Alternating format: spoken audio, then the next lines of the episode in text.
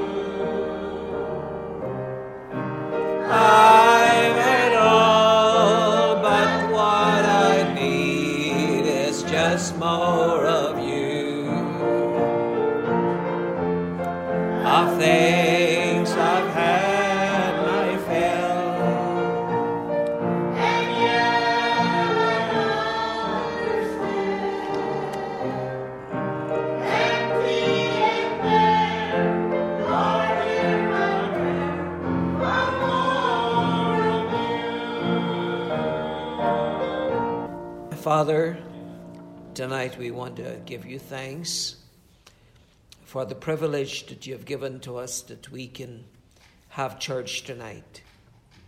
There are places in the world, Lord, where it is impossible to have a gathering together, but we appreciate you, Lord, that at, least we can come together, even though we're not many, and we can lift our voices to Thee. Help us not to take the privilege that you've given to us for granted. That, Lord, this, this privilege that we can come into your house, we have the freedom to lift our hands, to worship you, and to preach the gospel. Help us never to take this for granted. Because what might be freedom today might be in bondage tomorrow. Lord, help us that we might survive this age. Give us strength and direction, we pray, Father. In Jesus' wonderful name, we ask a blessing on this service tonight. We pray for everyone tuning in with us here tonight that you will touch their minds and touch their spirits, Father. Those that are not well in their in their bodies, we pray you'll give them a little touch tonight, Father. A healing touch in their minds, a healing touch in their spirits, and a healing touch in their bodies, Father. Help your people, we pray, and encourage their hearts.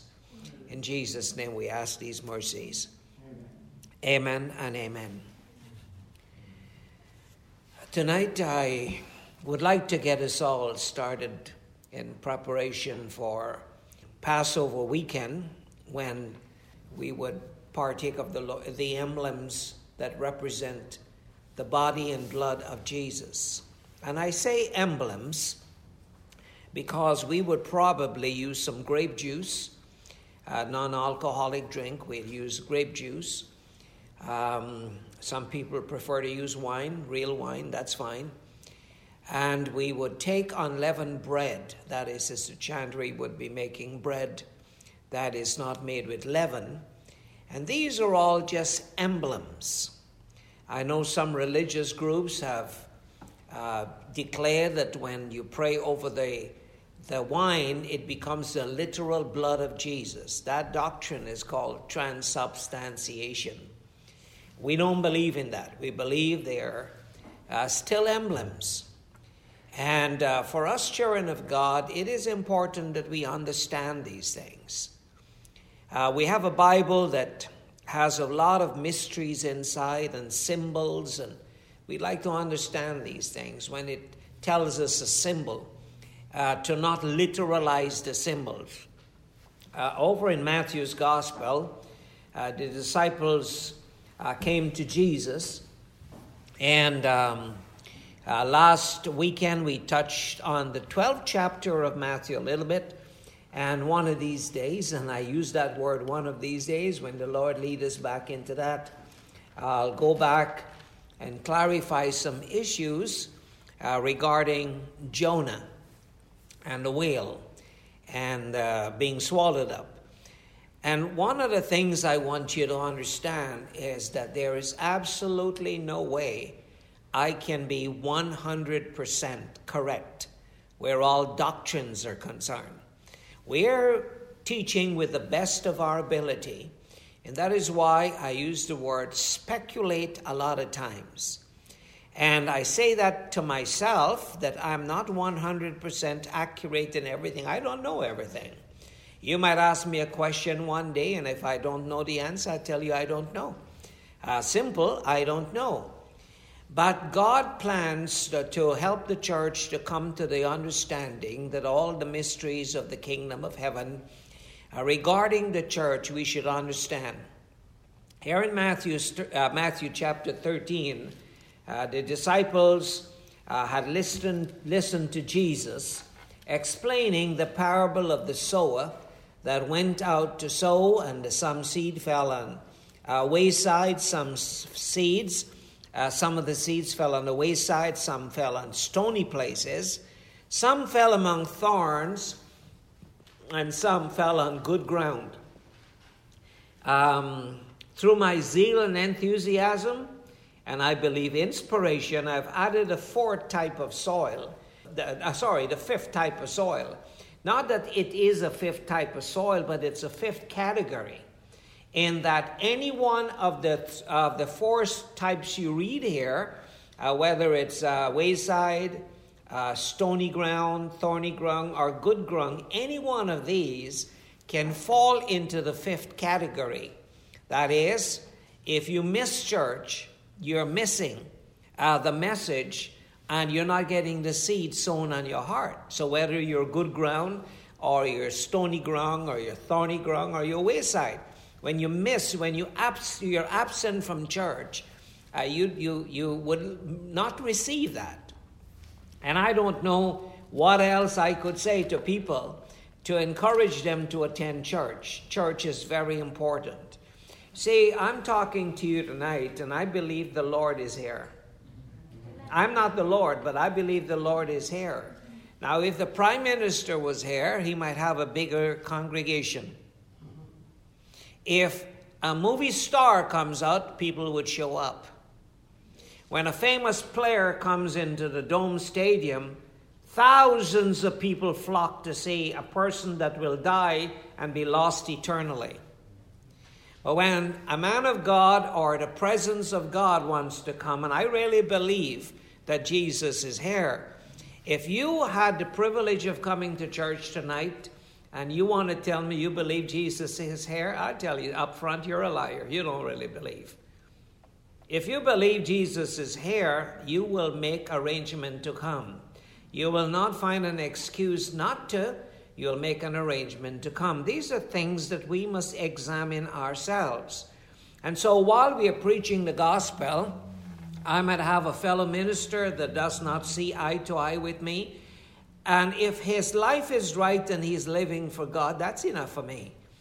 Uh, if he is not blatant and angry and promoting sin and call it scripture. Any man that promotes sin and call it scripture is not called of God, he's used of the devil. A false doctrine have its origin from the devil. And when false doctrine involve a lifestyle or influence an ungodly lifestyle, that false doctrine comes from the devil. And so we must understand these things. And yet at the same time, a man that might come on into the church that's a Hindu. Uh, he might be Hindu all his life and come on into the church. I would never hate anyone that comes on into the church. As a matter of fact, I might meet a, a Hindu or a Muslim, I might meet an atheist on the street. I love men. I love women. I love men. I love mankind. I hate sin. I hate false religion. I hate paganism. I hate heathenism. But the people that are caught in that, I would like to give them a fighting chance to accept Christ as their Savior. And so the disciples came to Jesus here after he explained the parable, and uh, he made a statement like this, and this is very important because he says, And they that fell on good ground, verse 8, uh, they brought forth fruit, some yielding one hundredfold. Uh, that is, that's a great amount.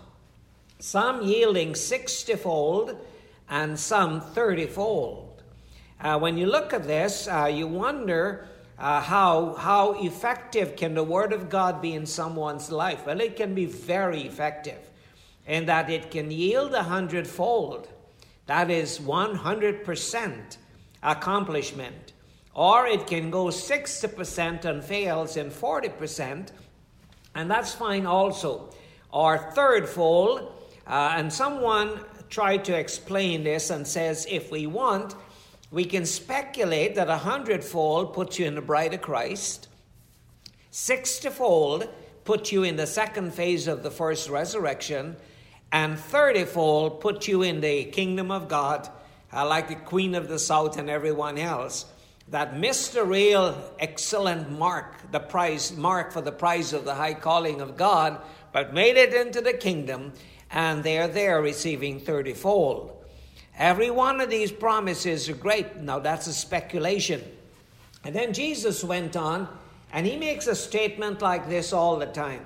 He says, Who hath ears to hear, let him hear. that is, uh, it's not everything Jesus said is simply understood by mankind. I do not believe in taking the gospel and spreading it wild all over the place. Jesus didn't do that. He went to the lost sheep of the house of Israel.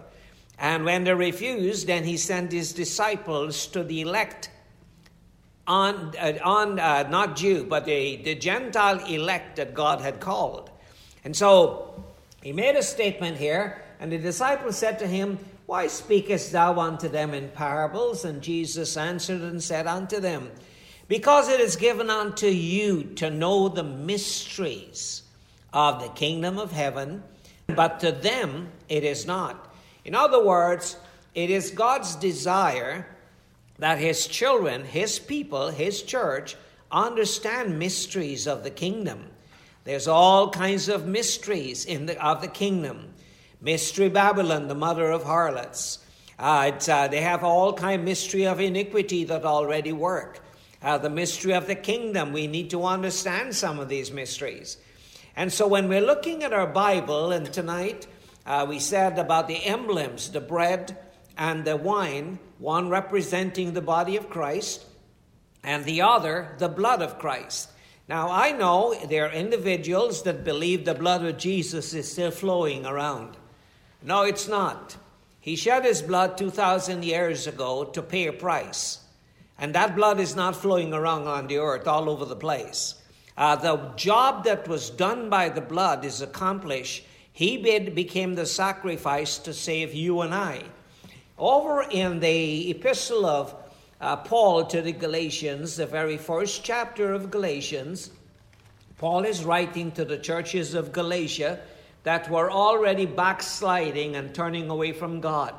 These four churches of Galatia were not serving the Lord anymore, they were drifting away that Paul was just gone. This was just AD 50. And uh, these people were already drifting away into apostasy. Apostasy, the spirit of apostasy, the possibility of apostasy lies within every church. Uh, the spirit of iniquity uh, is possible that it lies in the hearts of individuals that wants to go contrary to God. And it is easy for iniquity or apostasy to transpire in our midst. As we look at some of these things, and Paul writes here and he says, uh, Paul, an apostle, not of men, neither by man, but by Jesus Christ and God the Father, who raised him from the dead. And this is so important that we understand that God raised Jesus not when he was walking around in the ground somewhere. No, he was dead. The resurrection is of the dead, not of the living. You don't resurrect the living, you resurrect the dead. Uh, the dead spiritually can be resurrected, the dead literally must be resurrected. And so it goes on here, he says, Grace be, uh, grace be to you and peace from God our the Father and from our Lord Jesus Christ, who gave himself, and that is what we'll be remembering next weekend, not this weekend, but the following weekend. Uh, Jesus, when he, when he had communion with his disciples, he says, Do this in remembrance of me. It's a memorial time. Uh, we are doing this once a year as a memorial. You know, did you have someone that passed away sometime in your life, and on the death of their of their the anniversary of their death, you say, well, we'll this year we'll have a memorial service. You can't have the memorial service in January if the person died in July. Uh, the best time for a memorial is during the time that they passed away, right? Uh, in Canada and America, in America especially, they have Memorial Day uh, celebrations where they remember the dead and, you know, soldiers that died and things like that. Well, uh, Paul is writing here. He said, Jesus gave himself for our sins, that he might deliver us from this present evil age or world according to the will of God the Father. The reason why the Father sent his son, and this is very important for you to listen to me and understand that tonight.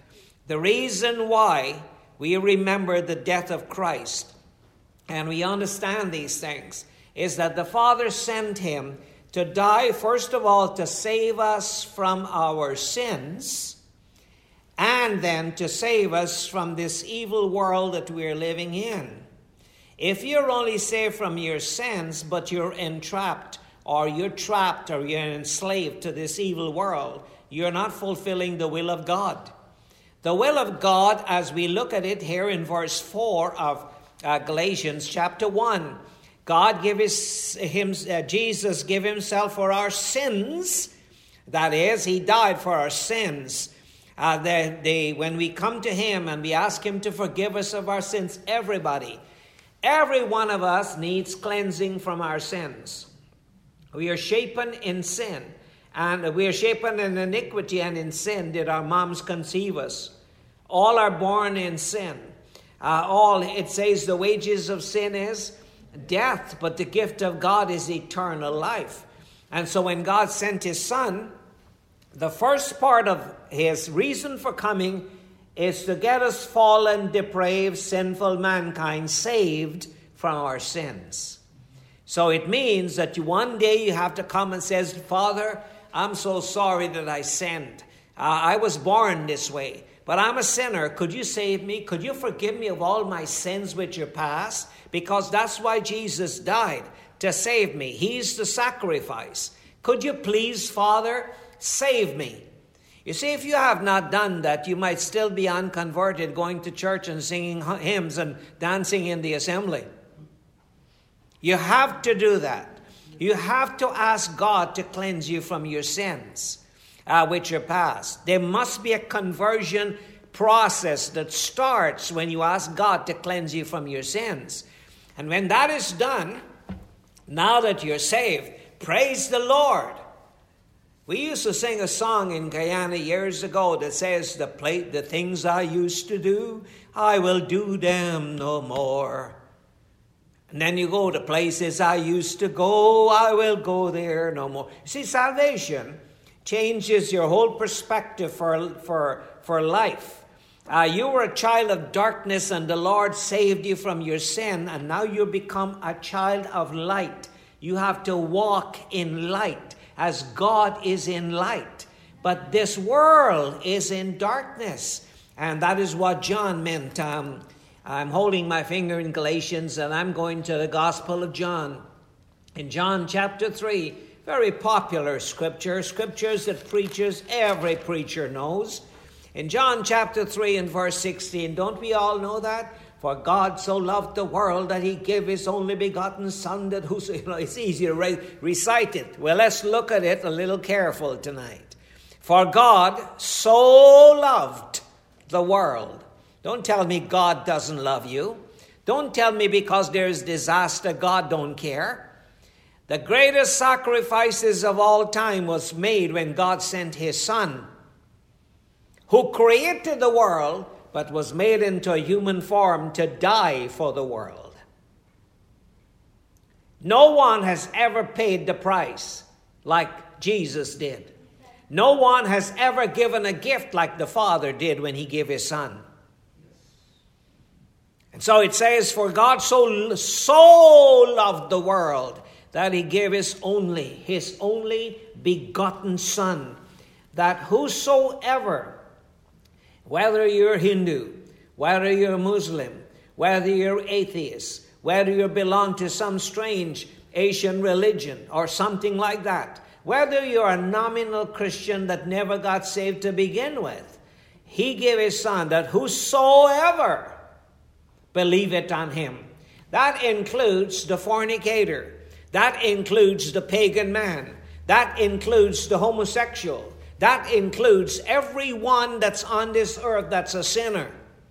Whosoever believeth on him should not perish under the judgment of God, but have everlasting life. When God judges a nation and a flood comes in and wipes out the nation, don't say God is not merciful. No, uh, God gives a nation a chance to hear the gospel, but man decides he wants to continue in sin. His heart is set to do evil continuously. And so tonight we want to understand the purpose of God sending His Son. First of all, before we go any further, and He says, This should not per- perish but have everlasting life. Isn't that something? God take a depraved man from a beggar from the dunghill and make him a prince with God. Uh, this is so wonderful. It says, For God sent not His Son into this world to condemn the world. Now, remember Galatians chapter 1. Remember to save us from our sins and this present evil world, right? Well, when God sent his Son into the world, he didn't just come to condemn the world, the world was already condemned before Jesus came. It says he came not to condemn the world, but that the world might be given a chance to be saved people that are a part of the world, you and I, your unsaved relative, that man down the street. And that is why, as a child of God, you need to stop being prejudiced when it comes to loving people. You need to stop being prejudiced when it comes to criticizing religions and denominations. If you understand the love of God that God has shown towards you who are worthy of death, uh, you re- reflect the grace of God to other individuals around you. Now it's not time to hate people. Now it's time to love the unlovable. Don't love only those who love you. What reward would you have, Jesus said, if you only love the people that love you? Love the ones that hate you.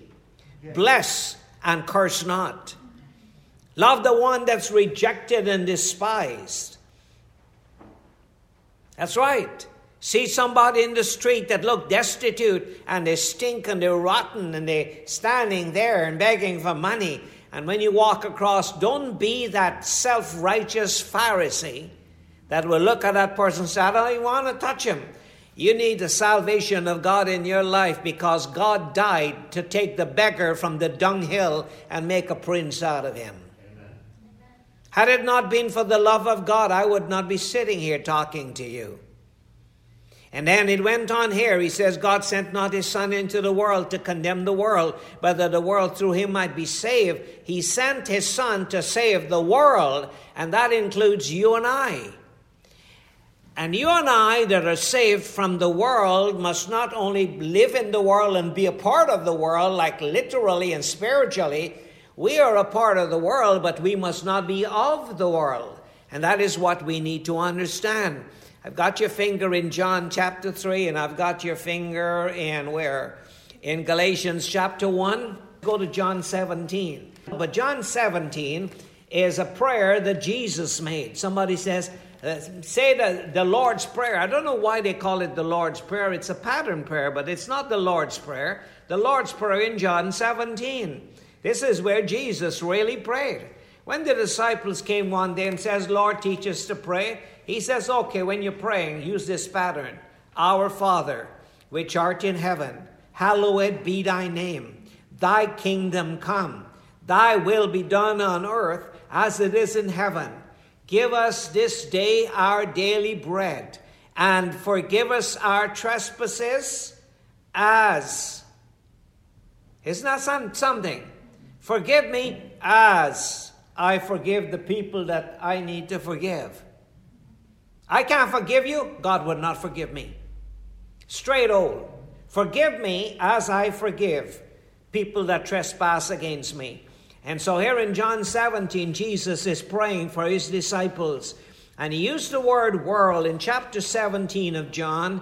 He says, Father, verse 4, uh, 5, he says, O Father, glorify thou me with the glory which I had with thee, uh, which I had with thee before the world was. And he's using the word world. Remember the word world, because Jesus died uh, to save us from our sins and from this present evil world. Uh, so, sins getting forgiven is one thing, uh, getting freed from the contaminating influences of the world is necessary. You can be a child of God, going to church all your life, but the world has a pull on you. You need to get yourself free. And so we're looking at time here tonight.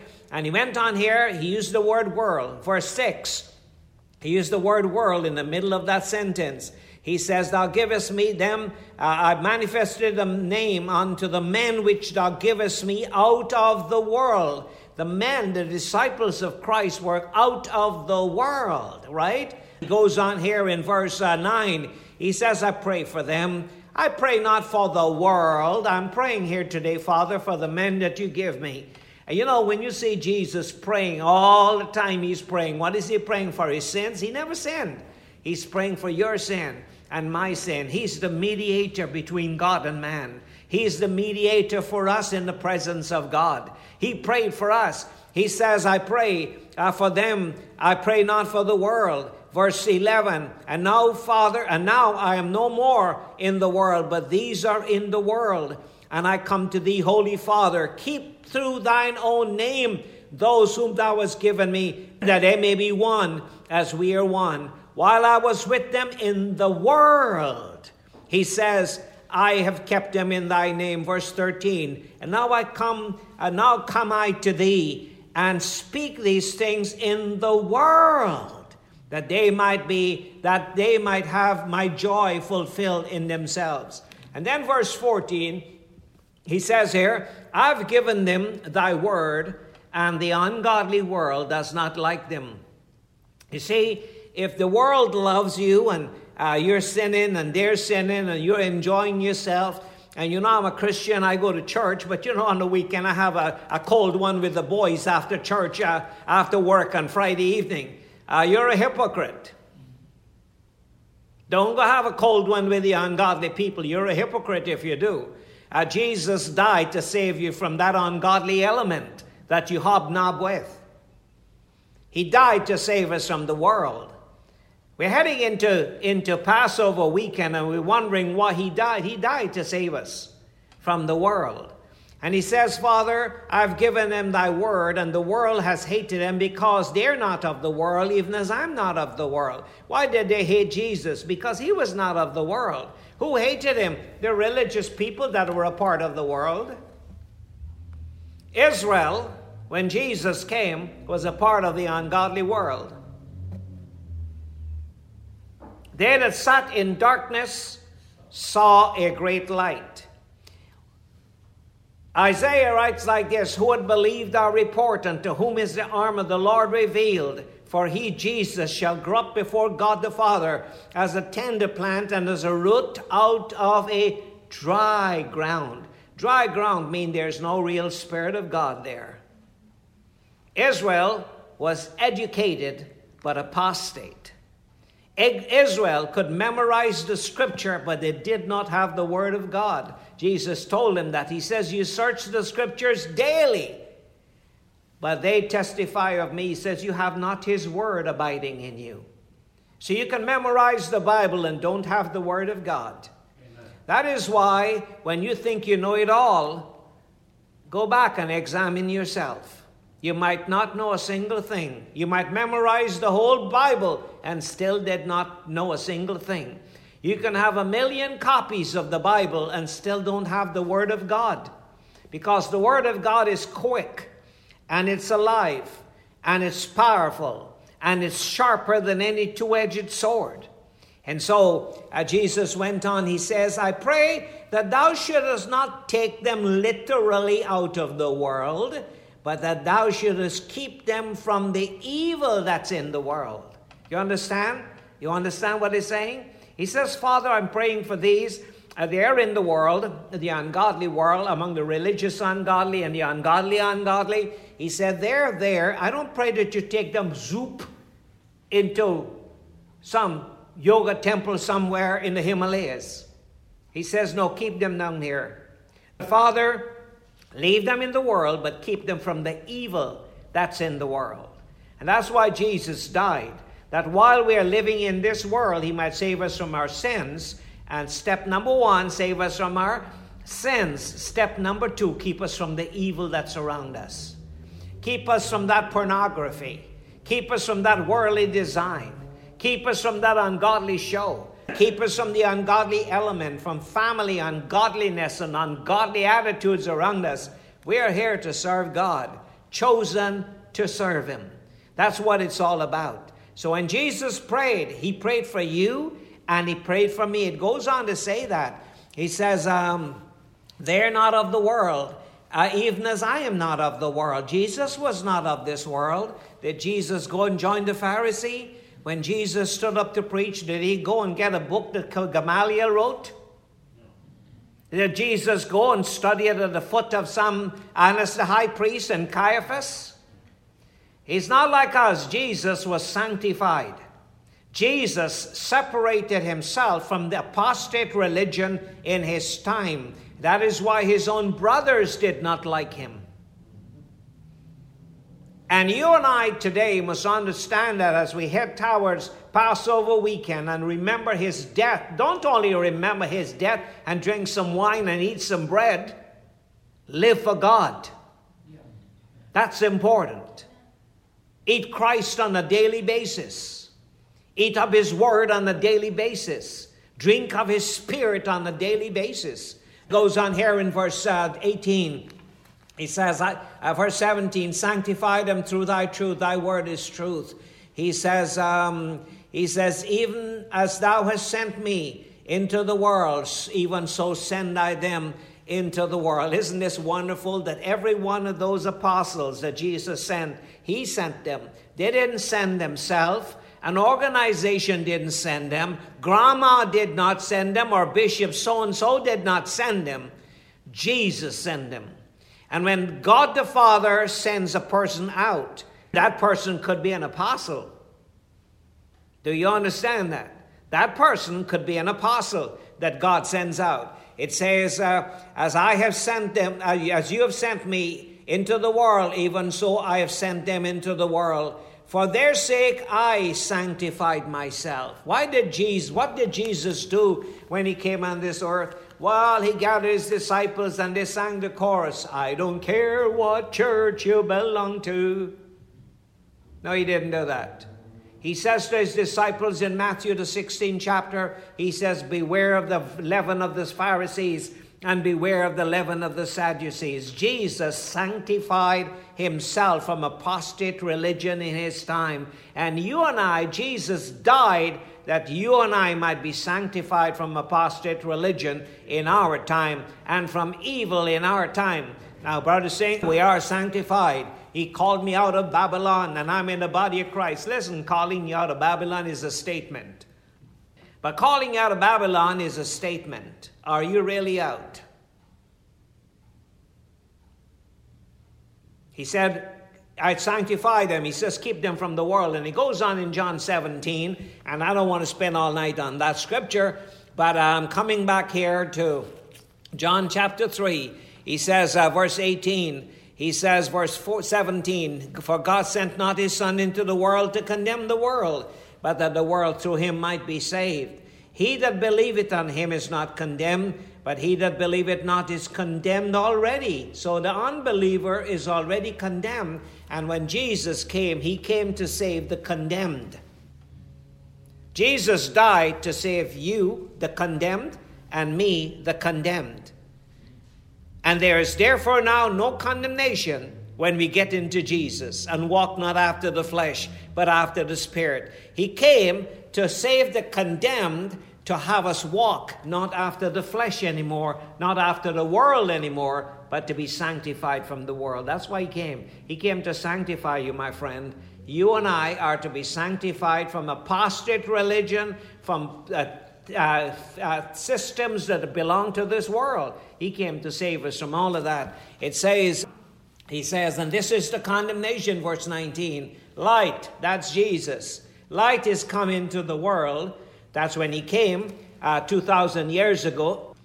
Light is come into the world, but men love darkness rather than light because their deeds are evil. Now, this light that is come into the world is truth. That Jesus said about John. He says, John was a bright and shining light, and you were willing for a season to abide in that light. He says, I have greater light. Where were the Pharisees? In darkness. Where were the Sadducees? In darkness. Where were the Essenes in darkness? John was the light. He looked funny. He didn't dress like a priest. He was trained in the wilderness. He was the light. Jesus says, I have greater light than that of John. And you and I today must understand that apostate religion out here is in darkness. And when you and I, in the body of Christ, we decide we want to hobnob with the spirit of the world, then the effort that the death of Christ is in futility. You don't have to leave the church to depart from truth. You can sit in the sanctuary and be mixed up with pagan ideas and customs and whatever, and be, and be mixed up and meddling with, with the ungodly element. He said the world was condemned already. For everyone that doeth evil hateth the light, and neither cometh to the light, lest his deed be manifest. But he that doeth truth cometh to the light. Beautiful scripture, John 3 and verse, um, and verse um, uh, 21. And so back here, where we're in Galatians, when Paul writes and he says, Who gave himself for our sins, verse 4, chapter 1, that he might deliver us from our sins, that is, and from this present evil world. And so when we think of what Jesus is doing, he died to save us from this present evil world. And when we come to the concept of remembering his death, it would be a sad thing if we remember his death, but we are not saved from this present evil world. Now, here's the subtlety of it all. As we, we've got 15 minutes, can you go with me? Uh, 15 minutes to go. Uh, Revelation is a book of symbols. And when Jesus said, It is given unto you in John in Matthew 13 to know the mysteries of the kingdom of heaven, but to them it is not given. God wants us to understand some mysteries. Now, when I look at the book of Revelation, and we'll talk about this as we get into the weekend, uh, here in the book of Revelation, it's a book of symbols. Revelation is a book of symbols. All right? And chapter 1 uh, reads like this, chapter verse 4, John to the seven churches which are in Asia, that is, in Asia Minor. Grace unto you and peace from God the Father, that's Him, that's the Father, and which is, and which was, and which is to come. That is an eternal God. He could have said it like this Grace and peace be you, unto you from the eternal God. That is God the Father. And, which was, and which is to come, and from the seven spirits. Now, God does not have only one Holy Spirit, God has seven spirits. And John is seeing that. So, greetings from God the Father and from these seven spirits of God. The Holy Spirit is one of the seven spirits of God. The Holy Spirit is given to us in this age, but God has seven spirits standing before his throne. And then he says, and which are before his throne, and from Jesus Christ, that is his Son, who is the faithful witness and the firstborn, first begotten of the dead. So here we're looking as we enter into the book of Revelation, they're symbols, they're terminologies. And so in chapter 1 itself, they're terminologies. And John is hearing a say, statement. He hears a voice saying in verse 11, I am Alpha and Omega. Uh, they said Alpha is the first letter in the Greek alphabet, and Omega is the last letter in the Greek alphabet. So Jesus said, I'm Alpha. He's the first one that God created, and he's the last one that God created in the, in the literal creation. And then in the resurrection, he's the first begotten from the dead and the last one that God the Father ever uh, resurrected. When the Father made the Son, the Son created the worlds. When the Father resurrected the Son, the Son will resurrect the, the rest of the dead. And then it comes down here, and there's some symbols.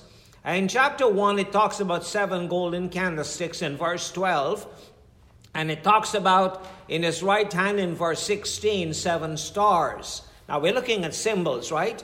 And we've just got 10 minutes to look at some of these things lightly as we pass.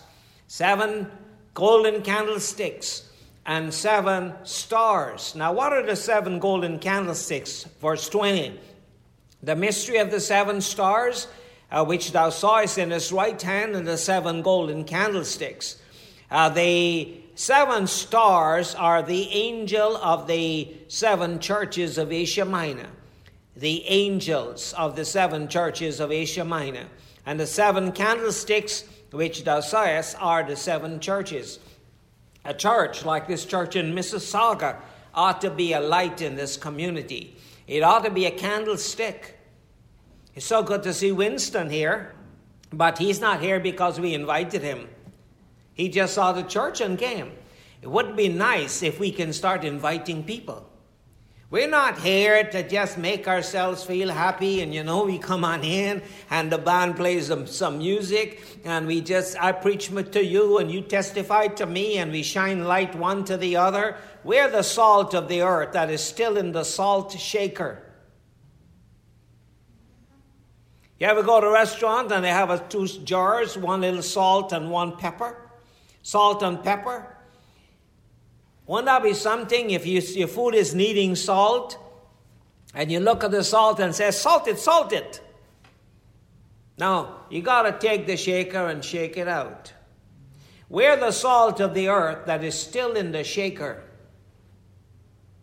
We need to get the salt into the community. You need to tell the people that you meet at the grocery store that you're a Christian. You can invite them to church.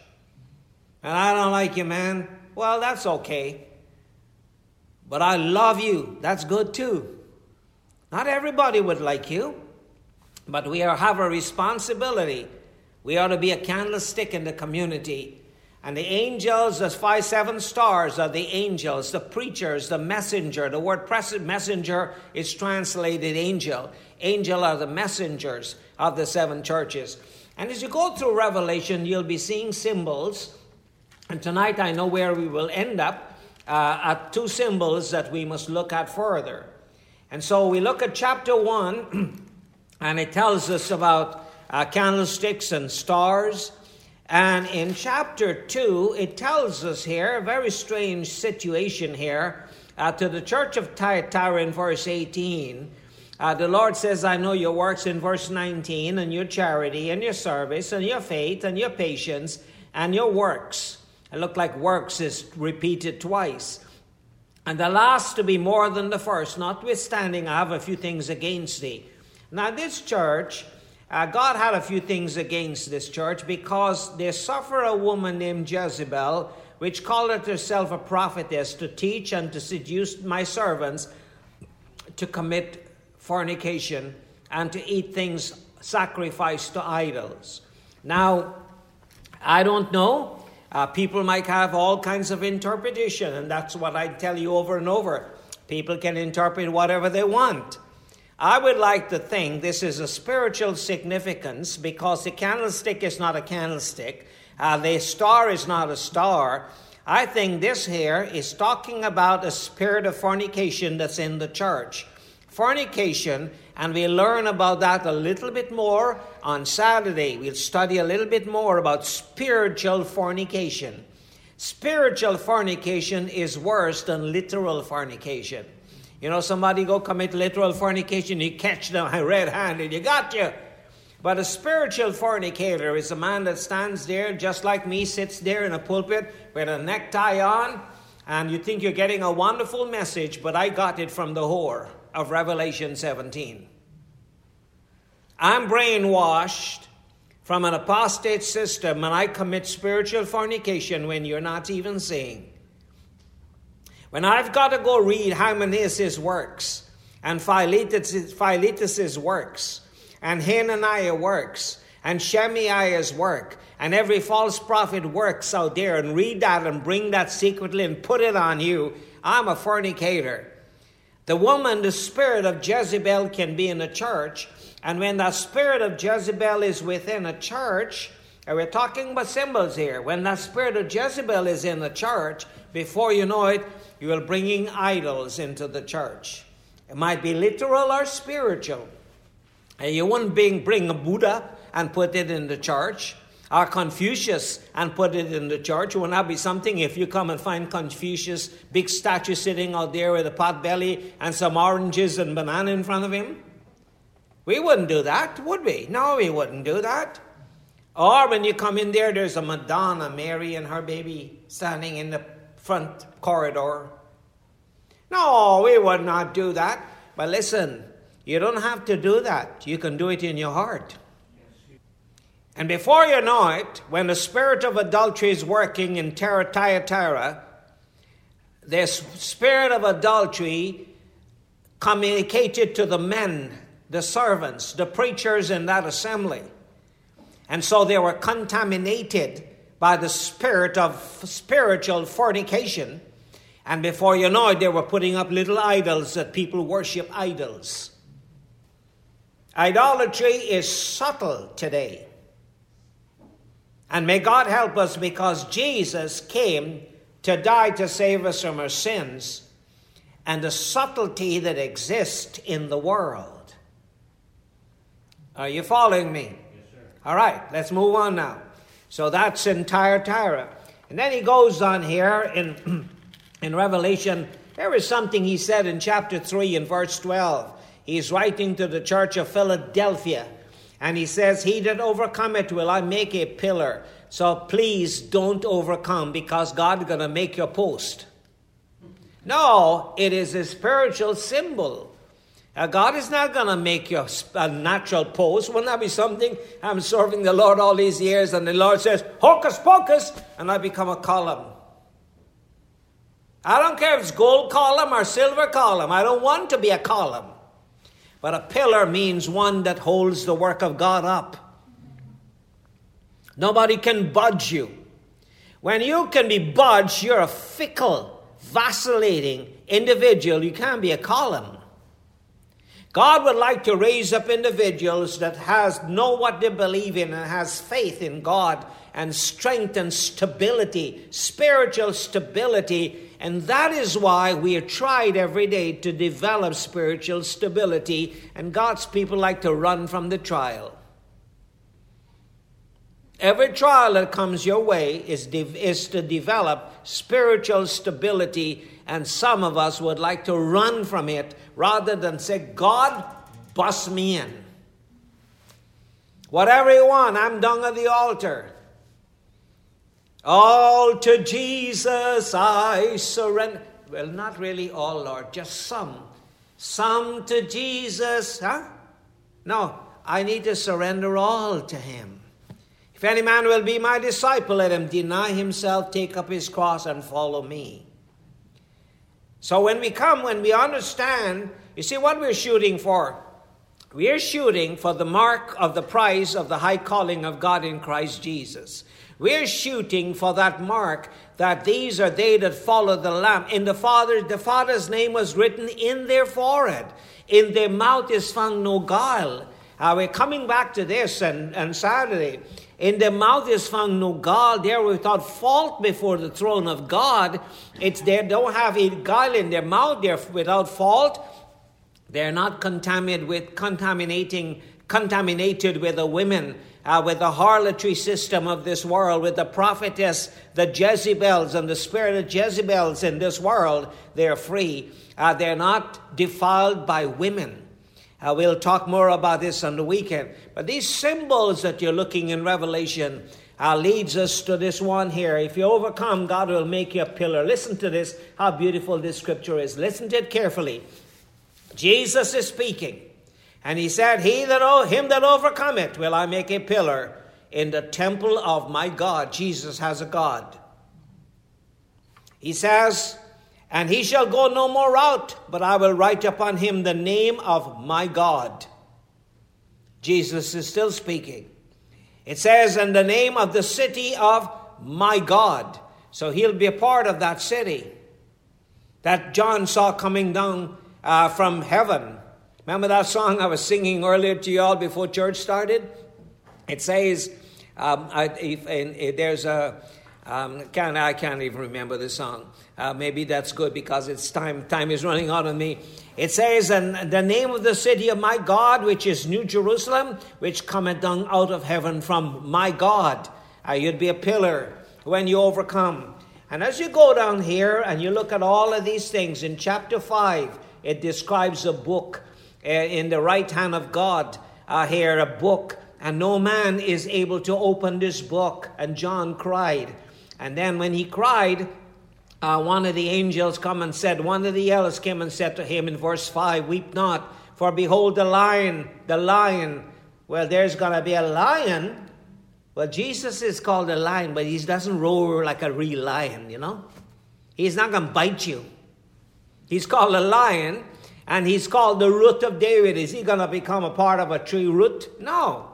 These are all descriptions of Jesus. And then it says here, it says, Behold, and lo in the midst, he says, But weep not, for behold, the lion of the tribe of Judah, the root of David, hath prevailed to open the book and to loose the seals thereof. And I beheld, and lo, in the midst of the throne, and in the midst of the four living creatures, and in the midst of the elders stood a lamb was Jesus a sheep? No, these are all symbols that we're looking. And as we go over this weekend, I like to take it a symbol uh, of showing you that there's a beast coming out of an ocean. And the ocean is not an ocean, but the ocean, the many waters which thou sawest, are peoples and nations and multitudes. Uh, the waters is the humanity, ungodly humanity that a beastly system is coming out of. Now, civil government is described as a beast. Now, I'm a very faithful guy when it comes to government. I, when they, when before the pandemic, I looked at Premier Ford and I never liked that man. Before the pandemic, he had such a strong attitude, like he didn't want to have mercy on anybody. But you know, during the pandemic, he's grown to be one of my favorite guys on television when I watch the news and I watch his sad face and he says, Folks, it's just for your safety. I love the man. You know, I'm going to love the man because he's taking the burden. But if he comes one day and stands in there and says, Stop preaching against sin, sorry, sir, we can't do that. We preach the word of God. I'm here to please God, not the civil government. I try not to disobey the law of the land or to I pay my taxes. I try to follow the principles. But when it comes to preaching the word of God, I listen to the one up there, not to the ones down here. So we look at the beast as civil government. But beyond that, on Saturday we look at two women in this book of Revelation. One is a woman in chapter 12, clothed with the sun and had a moon standing on the moon, which I believe is the church. And the other is in chapter 17, which talks about a woman riding upon the beast, having a cup in her hand, which is called the filthiness of our fornication. And I hope by the time we come to the ending of Saturday, Saturday morning service that I'll be able to explain to you that many of us are taking sips out of our hand, out of filthiness of our fornication, because it doesn't look so bad. The wine sparkles and the doctrine sparkles and apostasy sparkles, and we drink of that. And I'll show you before the weekend is out that there's not only two women, one representing God and one representing false religion, but there are two cups one is the cup of the Lord that we must drink of not only at communion time, but every day we must drink of Jesus. Every single day of our lives, we must drink of Jesus and we must avoid the cup of the devil. Sadly, in our day, more of us drink of the cup of the devil than we drink of the cup of the Lord. May God help us. Let us pray. Father, we thank you for this night uh, that we can uh, once again look at some of your word. Oh, Father, please help us and direct us. Guide us, we pray. Help us as we reflect upon the goodness, your goodness, Father, and why Jesus came, and to understand a salvation and what it means to us, and understand the world and the evil that's in the world. Father, please sanctify us during this period of time. A little more sanctification, Father, in our lives from the world, this present evil world. Save us from our sins and from this present evil world, Father. In Jesus' name we thank you for tonight. Amen and amen.